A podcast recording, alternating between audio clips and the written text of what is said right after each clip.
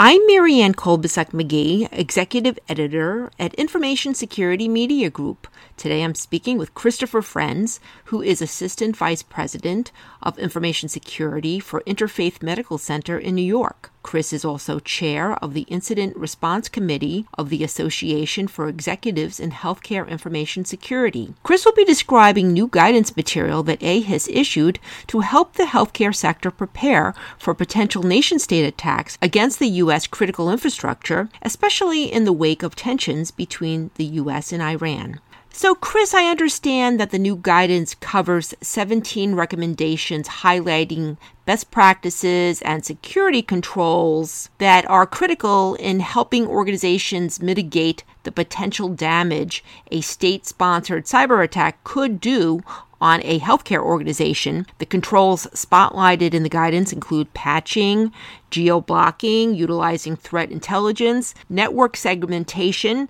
two factor authentication, and about a dozen other security measures. Now, many of these recommendations are security controls and best practices that healthcare sector as well as organizations across other sectors should be taking anyway. So, what stands out to you about the recommendations in the guidance in terms of common weaknesses among healthcare entities that overall put the sector at risk for nation state cyber attacks? One of the reasons the guidance was drafted is that if we read the news recently or anything else, we see that hospitals are constantly falling victim to ransomware attacks and other types of cyber attacks. And one of the things we wanted to do was actually highlight why it's important for hospitals to focus on certain controls, what they can do to actually prepare if a nation-state type cyber attack were to actually hit.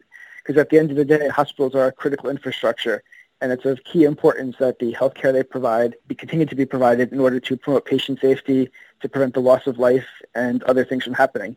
So in order to give hospitals an edge up, we wanted to begin the conversation of things hospitals could do to actually prepare for such an attack. So, Chris, when it comes to the healthcare sector, what kinds of nation state attacks are you most concerned about right now? You mentioned ransomware. What other sort of attacks? In general, hospitals have fallen victim to quite a bit of ransomware. One of the common mechanisms for ransomware is through vectors such as phishing, where malicious attachments or links are sent out to hospitals. That's a fairly common attack vector. Another one I've seen by the uh, SamSam ransomware group, which is actually an Iran-based group. They actually used remote access, things like RDP and other public-facing services to gain entry to the systems.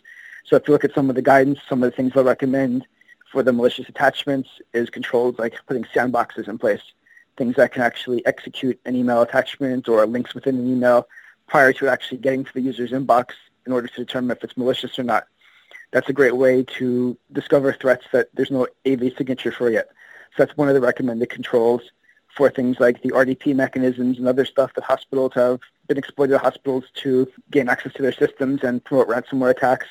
We do recommend things like uh, geo-blocking to limit the number of IP addresses that can connect to your systems, controls like auditing your public-facing systems, see what actually needs to be public-facing, remove anything that's not necessary to be public-facing, as well as controls that are basic cyber hygiene, things like patching, things like two-factor authentication.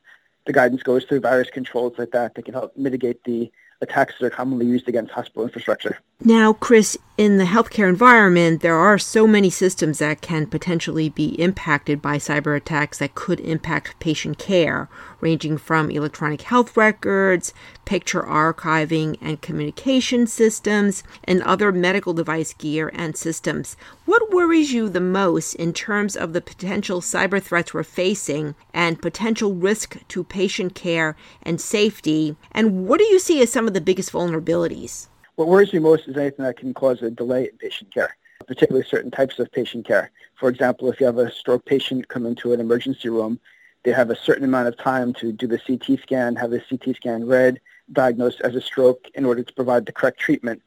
And if that certain window of time elapses and treatment's not provided properly, the damage from that stroke can become permanent.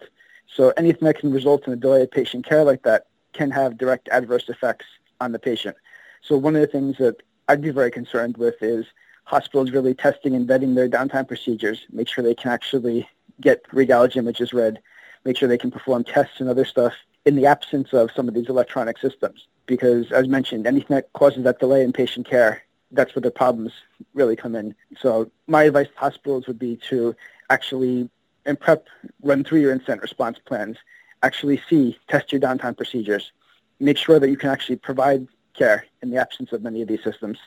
So, if healthcare sector entities, CISOs, and other healthcare security leaders examine the 17 recommendations outlined in the guidance and recognize glaring holes in their own organizations, what's your advice for addressing those issues sooner rather than later?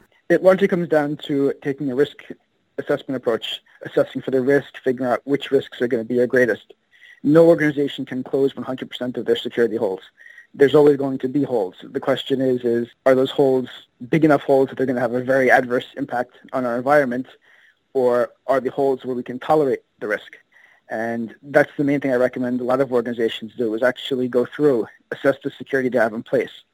Are they meeting not just the recommendations in the AEHIS guidance, but are they in line with industry standard best practices? In what way does the organization differ from those best practices? What could they do to improve? Figure out what their highest risks are first and then figure out the controls they can put in place to mitigate those particular risks. Now, Chris, as far as 2020 goes in the bigger picture, any emerging security technologies or evolving best practices that you think needs more consideration by the healthcare sector and why? In terms of emerging technologies, I think a lot of emerging technologies like AI, machine learning, you're seeing a lot of systems come forward with those and they definitely have some interesting security benefits.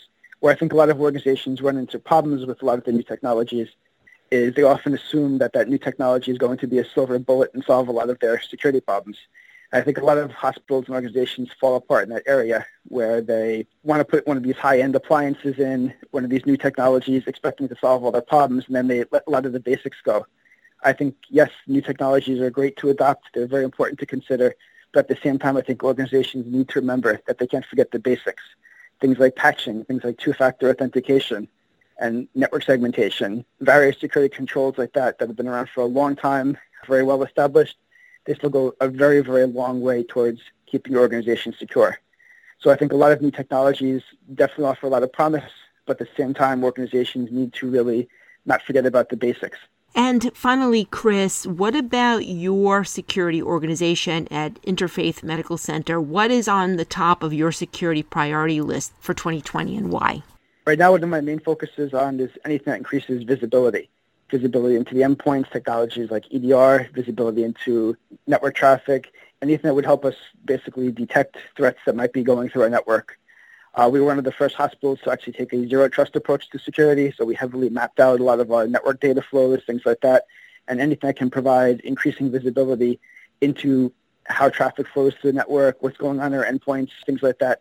That has been a very major f- focus within us because it really helps us to detect anything that might be suspicious before it becomes a bigger problem.